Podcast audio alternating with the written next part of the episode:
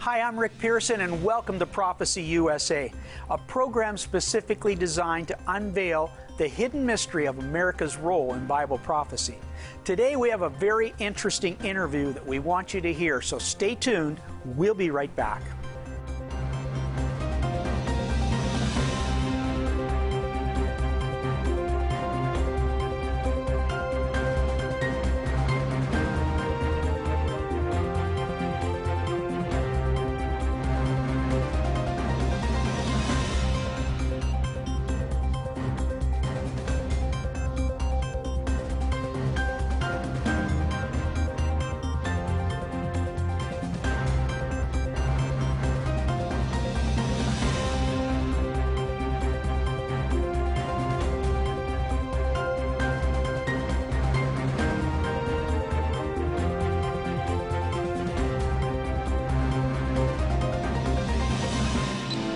It's been said that the Bible is the original book about a tale of two cities, Jerusalem and Babylon.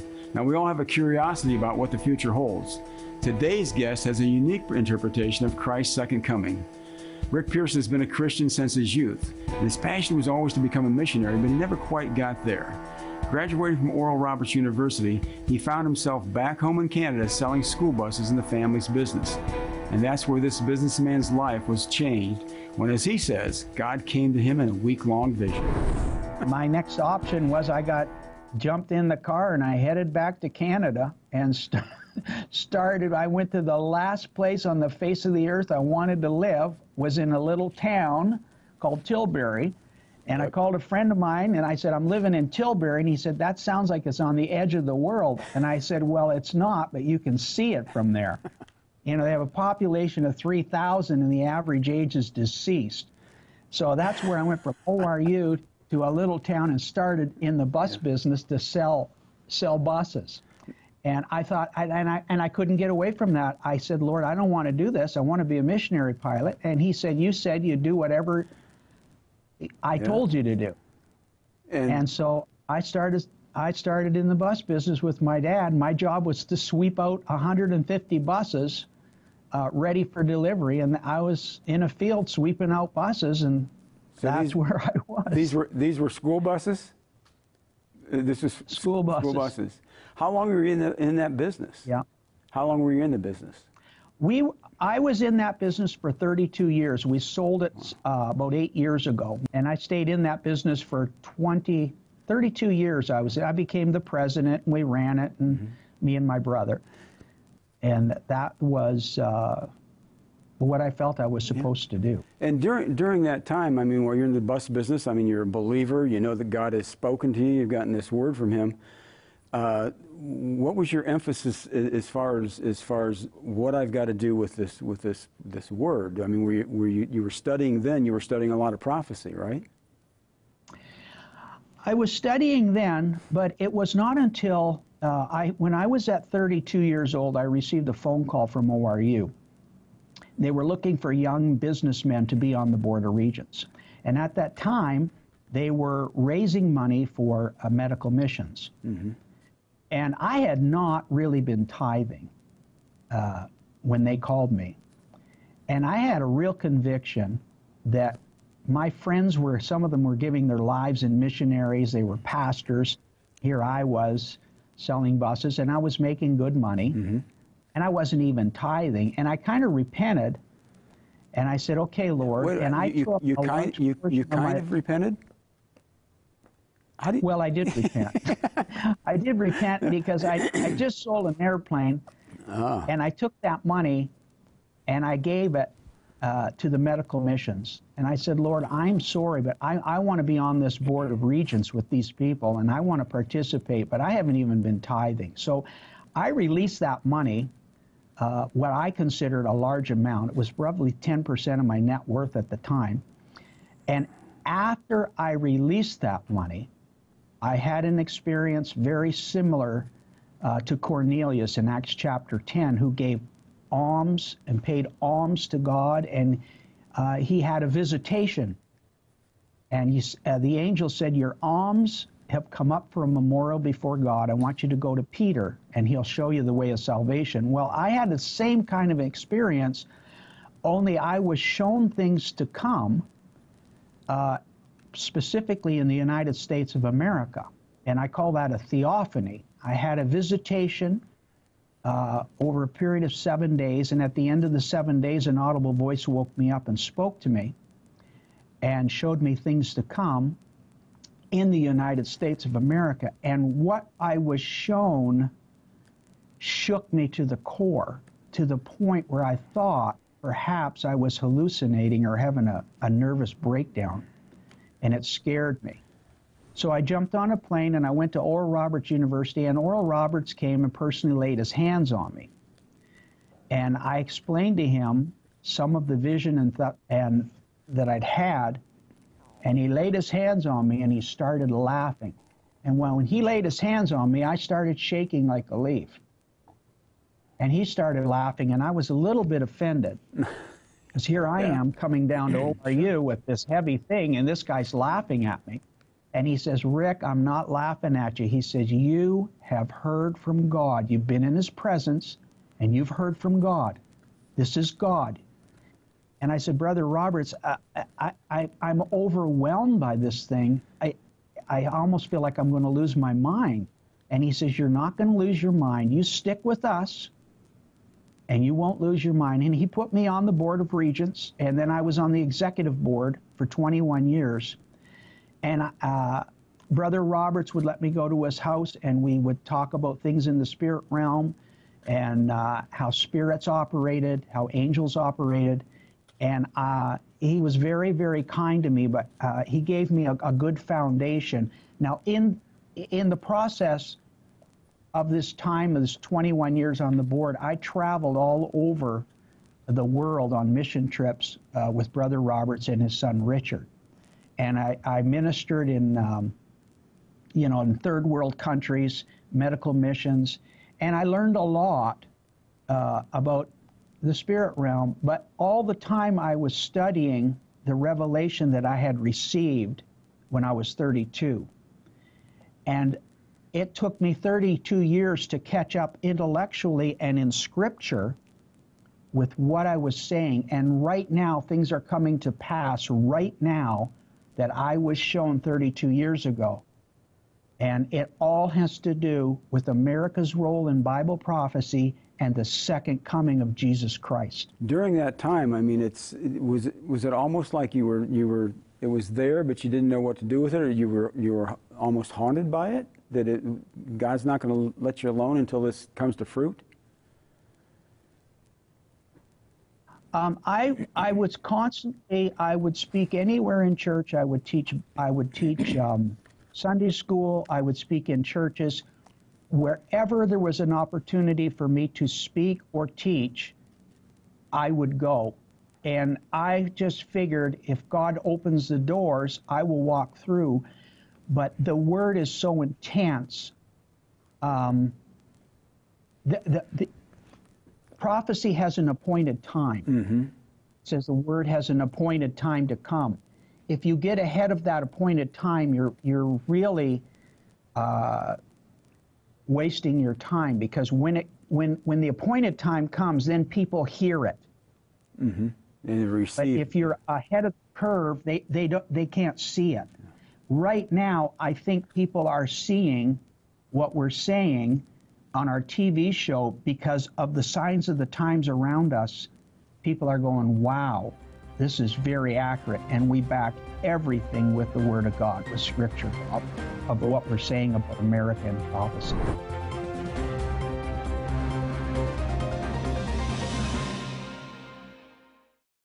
Hey folks, have you ever been witnessing to somebody and you just can't remember verses or recall the eight providential nations in Scripture, let alone how America meets all 53 descriptions of the seventh nation in Bible prophecy? Well, now Prophecy USA has a free app, and every TV program, podcast, and all 53 descriptions of America's role in Bible prophecy will be in the palm of your hand. Together with our study guide, you can study to show thyself approved at any time, any place, and at any given moment. You can even upload the app onto your friend's phone or iPad and let them find out for themselves where this generation fits on God's prophetic time clock. To get the free app, go to prophecyusa.org. And for a donation of $20 or more, we will include a 100 page study guide boldly proclaiming America's role in Bible prophecy.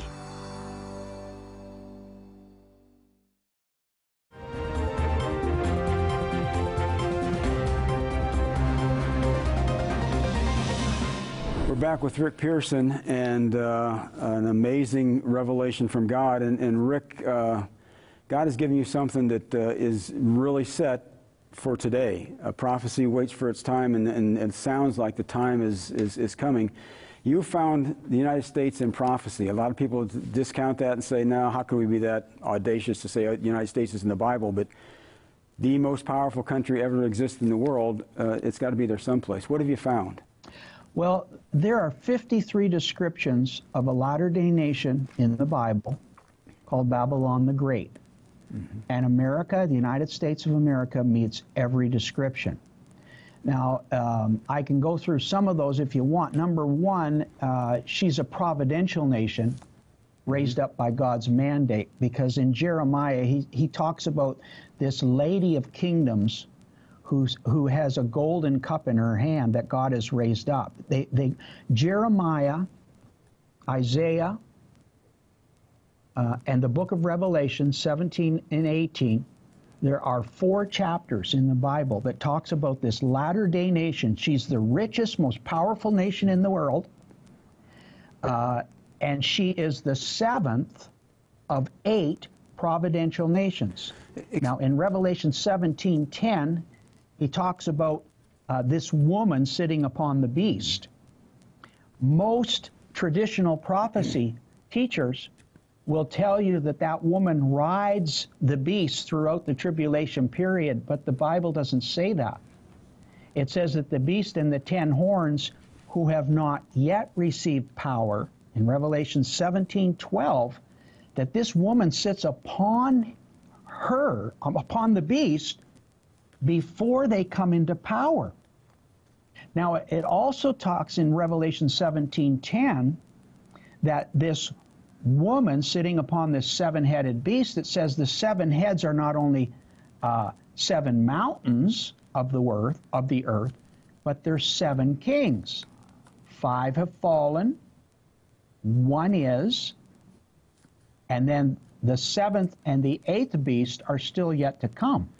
Explain to me real quick. Of these kingdoms. Give, give us a quick definition of a providential nation, because that is very important when it comes to the United States. What is a providential nation? Provident, providential nation means it's raised up by divine mandate. In other words, God spoke about it before it existed. And Daniel, in chapter 4, uh, Nebuchadnezzar had that uh, dream of the image and we saw Babylon, then, then came Persia, then came Greece, then came, uh, I believe it was Rome. Mm-hmm. Those were all providential nations that were spoken into existence before they ever came.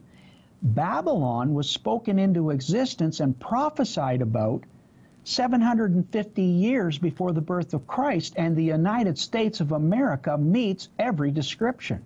She's the seventh of eight providential nations. And in Revelation 17:10, it says, "And the eighth kingdom is the beast." That 10 nation new world order that's going to rise. The seventh nation is described as a woman. This woman sits upon the beast. The word is kathemai. It means rules over or controls or polices over the beast before he's released. So we have a new world order right now that is trying, struggling to get world dominance. And we have a woman, a nation, who's sitting upon her like a firewall to the world, saying, No, you're not going to have world domination. There's coming a point when the eighth nation will be raised mm-hmm. up and the seventh nation will be deposed. Tell us, tell us a little. The seventh nation is the United States of America. And, and when we look at America right now, I mean, you talk about it being a providential nation that uh, the reason the pilgrims came, the reason the Mennonites came, the reason these people came from Europe was to escape uh, persecution, and, and they came here, and the forefathers, our, our, our, forefathers, founded this upon biblical principles. I mean, they, they, they quoted the Bible, what, I don't know how many times in the, in the Declaration of Independence. In the, Four times. Yeah, and so it's there. Yes. And, and, but uh, America, since then, has really defiled itself. I mean, you look at, uh, uh, uh you mentioned in your, in your study that the worship of Baal. Now, how can we have modern Baal worship when that was centuries ago? How can America be involved in modern Baal worship? Well, Baal worship is part of the, I think there's six or seven descriptions of the different Baal, uh, uh, Baal worship tactics that happen, uh, witchcraft, necromancy, mediums. But the uh, let's say the, the, the tipping point for Baal worship comes to a place where people sacrifice their children to the god of Moloch. Moloch. Yes. Now this is where the shedding of innocent blood, it says, will not be pardoned but by the hand of them who shed it. So now here you have a nation, the United States of America, who was founded upon covenant. Now in Deuteronomy 28, 1 through 15, you see the pattern that God sets for any nation that comes into covenant. I will bless you. I will make you a blessing. You'll be the head and not the tail if you obey my voice. If you obey my voice, if you obey my voice, all these things will come. You will be a lender and not a debtor. Um, uh, your your fruits of your field will will will come forth, and you'll have prosperity. And people and nations will come to you because you're in covenant with God, because every good gift of God comes down from the Father of lights. And America got into that covenant with God, very similar to Israel and very similar to you personally. Mm-hmm. If you come into covenant with God, you can have a personal covenant with God just like Abraham did. Well, the United States built their foundation on that covenant and it invoked the blessings of God on this nation. In fact, it invoked it so much that she fulfills all the prophecies as a as a providential nation. God said this is what will happen to this nation, but something happens. Instead of staying in Deuteronomy 28, 1 through 15, she crosses over outside. into verse 16. And there's for every verse of blessing, there's three verses of warning what will happen if you don't obey my voice. You'll become a debtor nation. Uh, your land will be defiled. Yeah. You'll not be the head, you'll be the tail. And something starts happening. This is what happens to Babylon. She breaks covenant with God, and he says, Get thee into darkness, Babylon and she becomes a habitation of every foul and unclean spirit. And God hands, now there's still a remnant of people in Babylon, because God says uh, in um, Revelation 18, Come out of her, my people, be not partakers of her sins, nor in her plagues. So something's coming to Babylon, the seventh providential nation, where she must be deposed before the eighth nation can take over. Baal worship is the tipping point. When you sacrifice your children mm-hmm. to, to Baal, that blood cries out, and God says it will not be pardoned. If you shed the innocent blood of man, by man your blood shall shed. your blood be shed. So this is where we're coming. Babylon right now, America is there, there is a tremendous battle right now for the soul of America, mm-hmm. and it all has to do with her covenant with God. Choose you this day who you will serve. And uh, before Oral Roberts died, about six months before, I went and visited him, and I said, Brother Roberts, what do you see coming to America? And he said, Rick, I see a line being drawn in the sand. He said, the light will get lighter, the dark will get darker, but these people, these secular humanists, are going to harden their hearts just like they did at the days of Noah. They will not come to God and they'll harden their hearts, but the light will get brighter.